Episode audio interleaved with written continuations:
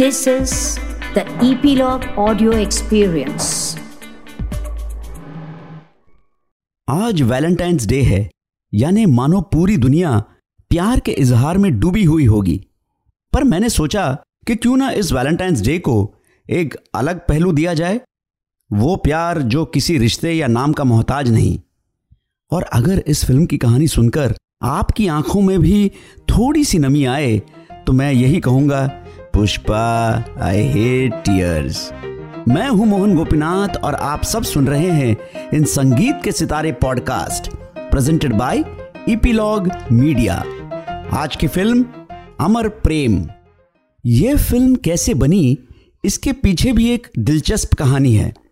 Blockbuster पिक्चरें जैसे China town Kashmir की कली और इवनिंग इन पेरिस जो 1967 में रिलीज़ हुई उसकी अपार सफलता के बाद शक्ति सामंता ने अपनी डायरेक्शन ह्यूमन इमोशनल ड्रामा की ओर मोड़ लिया था।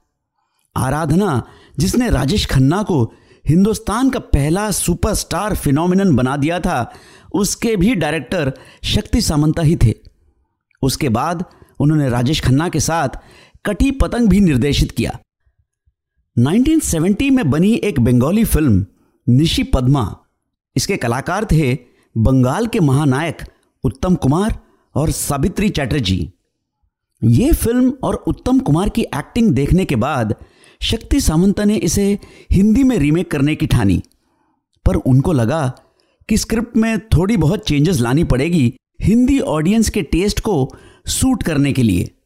निशी पद्मा यह फ़िल्म एक शॉर्ट स्टोरी हिंगेर कोछूरी पे आधारित थी, जिसे लिखा था विभूति भूषण बंडोपाध्याय ने। यह कहानी छपी थी 1956 में।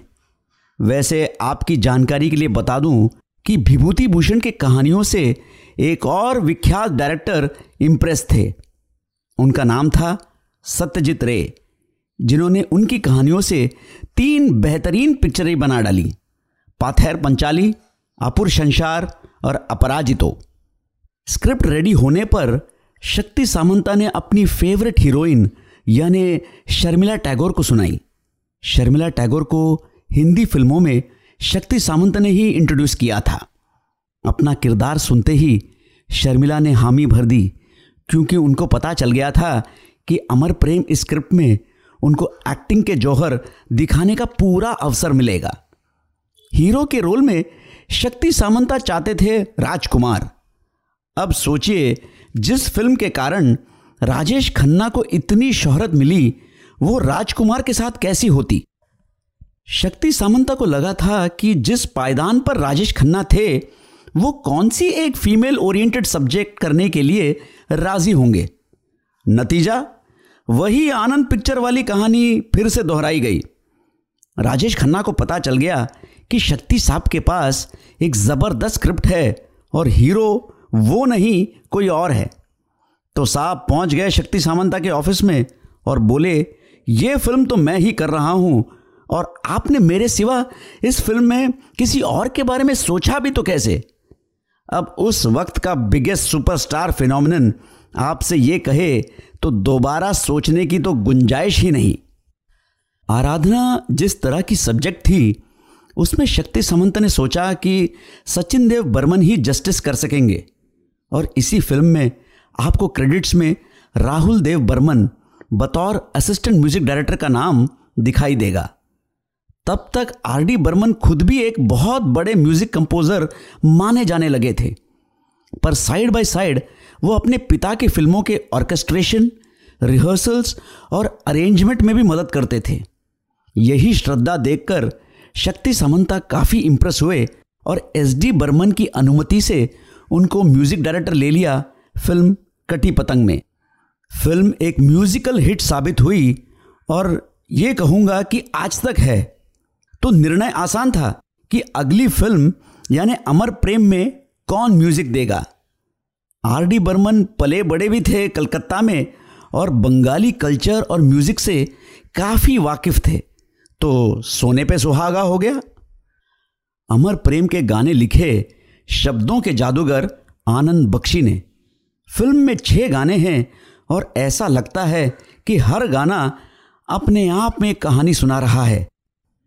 पहला गाना, रहना बीती जाए, शाम ना आए। इस गाने को गाया था लता मंगेशकर ने।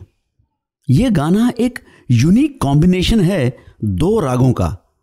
शुरुआत होती है तोड़ी राग से, यानी मुखड़े में, रहना बीती जाए। और अंतरा है खमाज में। मतलब वो जो आप सुनते हैं ना, शाम को भूला, शाम का वादा। आपने इतने बरसों में ये गाना गाया होगा, पर क्या आपको कोई फ़र्क सुनाई दिया? एक और इंटरेस्टिंग स्टोरी ये है कि आर डी बर्मन ने अपने पिता एस डी बर्मन को बचपन में बेला बोए जाए, ये गाते सुना था। और तब से उनके मन में ये था कि मैं इस धुन पे एक गाना कंपोज करूँगा। और इसी गाने का स्लोअर वर्जन है, रहना बीती जाए। इस गाने के बीच राजेश खन्ना का एक डायलॉग सुनाई देता है, गाइए ना, आप रुक क्यों गई? वो लाइन भी आज तक पॉपुलर है। अगला गाना, बड़ा नटखट है कृष्ण कन्हैया का करे यशोदा मैया? ये गाना आपको एक अलग धुन में सुनाई देता अगर दादा बर्मन न होते। हुआ ये कि आर डी बर्मन को एक भजन की सिचुएशन दे दी शक्ति सामंता ने और आर डी ने एक स्टैंडर्ड भजन ट्यून बना दी। कमाल की बात यह है कि यह धुन शक्ति सामंता को भी पसंद आ गई थी। जब दादा बर्मन ने फाइनल ट्यून सुनी तो थोड़े नाराज़ हो गए अपने बेटे से। बोले, ये धुन तो कोई भी आम आदमी बना सकता है। तुम्हारी क्रिएटिविटी कहाँ है? वो इमोशन कहाँ है जो एक तवायफ को एक लड़के के प्रति पर्दे पे दिखाई देगी? ये सुनकर आरडी भी थोड़े चौंक गए। पहली धुन स्क्रैप कर दी और आज जो आप सुन रहे हैं, वो उस डांट का नतीजा है। गाने को गाया था लता मंगेशकर ने। अगला गाना कुछ तो लोग कहेंगे। मैं समझता हूँ कि ये बोल गाने के ऊपर अब एक जीवन का फलसफा बन चुका है। आप जो मर्ज़ी कर लें, लोगों के ताने और टिप्पणी तो रुकने से रहे। इसी गाने के दो पंक्तियाँ मुझे बेहद पसंद है। तू कौन है, तेरा नाम है क्या? सीता भी यहाँ बदनाम हुई। फिर क्यों संसार की बातों से भीग गए तेरे नैना? म्यूज़िक तो बेहतरीन था ही, पर इस गाने का पूरा श्रेय मैं आनंद बख्शी को ही दूँगा। अगला गाना डोली में बिठाई की कहा, इसे गाया था एस डी बर्मन ने। एक महान बाप का बेटा होना आसान नहीं है। आप पर पूरी दुनिया का प्रेशर होगा कि आप अपने पिता की तरह कुछ जलवे दिखाइए। इसलिए तो कई आर्टिस्ट इतने सफल नहीं हो पाते। मेरे नज़र में संगीत के क्षेत्र में सिर्फ़ दो ही ऐसे पिता पुत्र कॉम्बिनेशन थे जो लेजेंड्स थे। तबला वादक अल्लाह रखा और उनके बेटे जाकिर हुसैन और फ़िल्मों में एस डी बर्मन और आर डी बर्मन।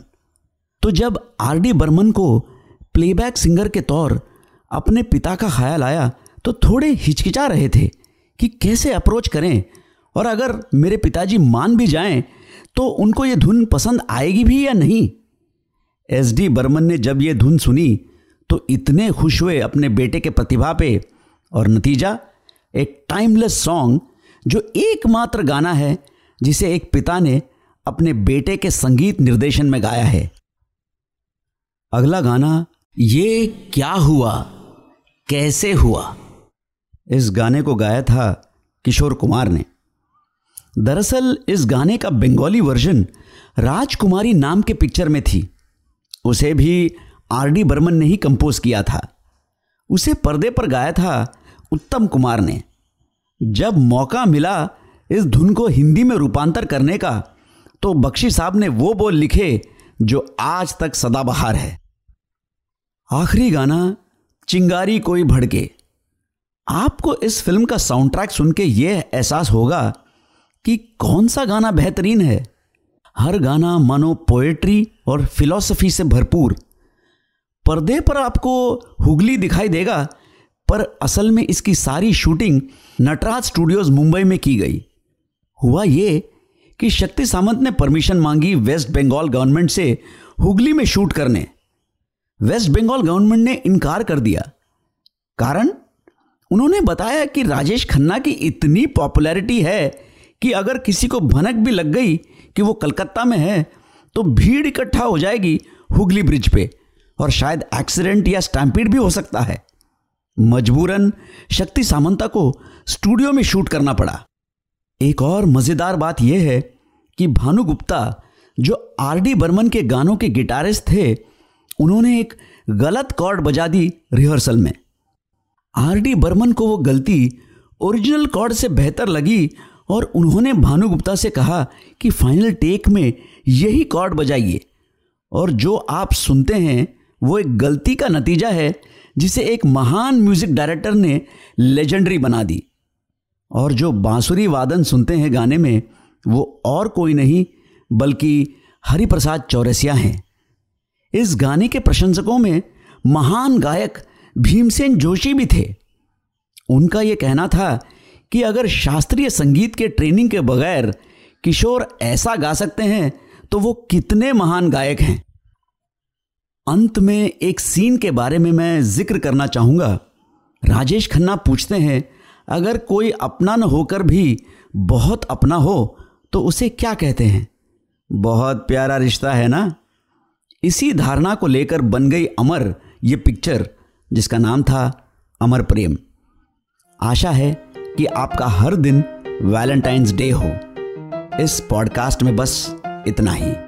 सब्सक्राइब करने ना भूलें ऑन ईपीलॉग मीडिया वेबसाइट या फिर आपके फेवरेट पॉडकास्ट स्ट्रीमिंग एप्स जैसे Apple podcast Jio Saavn Google podcast Spotify और अगर आप एप्पल पॉडकास्ट इस्तेमाल करते हैं तो रेट और रिव्यू कीजिए संगीत के सितारे।